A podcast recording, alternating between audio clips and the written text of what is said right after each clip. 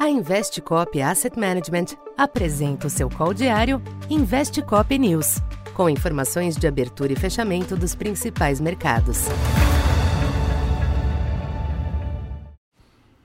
Boa tarde. Eu sou Silvio Campos Neto, economista da Tendências Consultoria, empresa parceira da Investcop.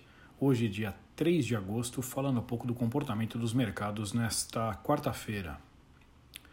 Os mercados internacionais tiveram uma sessão positiva, se recuperando do nervosismo de ontem gerado pelo novo foco de tensão geopolítica entre Estados Unidos e China.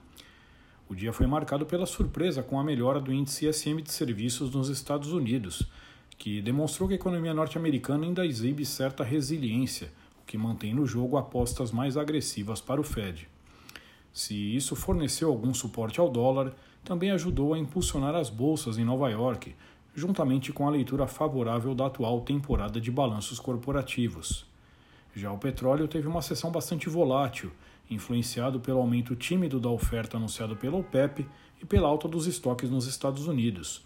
No final, prevaleceu o sinal de baixa com o barril Brent na faixa dos 97 dólares.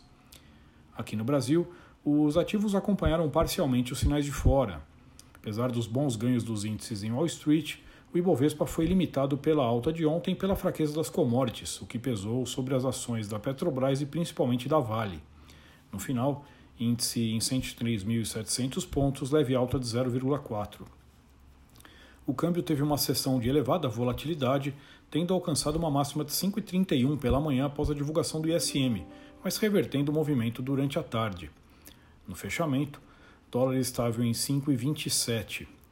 Já os DIs médios e longos continuaram aparando excessos recentes, enquanto os curtos operaram de lado no aguardo dos sinais do Copom para setembro, dada a aposta consensual de alta de 50 pontos hoje. Para esta quinta, os mercados internacionais devem operar em compasso de espera pelos dados cruciais do emprego norte-americano que saem na sexta e que devem balizar as apostas para o ajuste dos juros pelo Fed. Pela manhã, o Banco da Inglaterra deve voltar a subir a taxa de juros, mas o movimento já está no preço. Aqui no Brasil, os ativos devem continuar atentos aos movimentos globais, principalmente câmbio e bolsa. Já os DIs devem se ajustar ao comunicado do Copom de hoje, que, diante do risco inflacionário da presente, deve manter as portas abertas para um ajuste residual da Selic em setembro.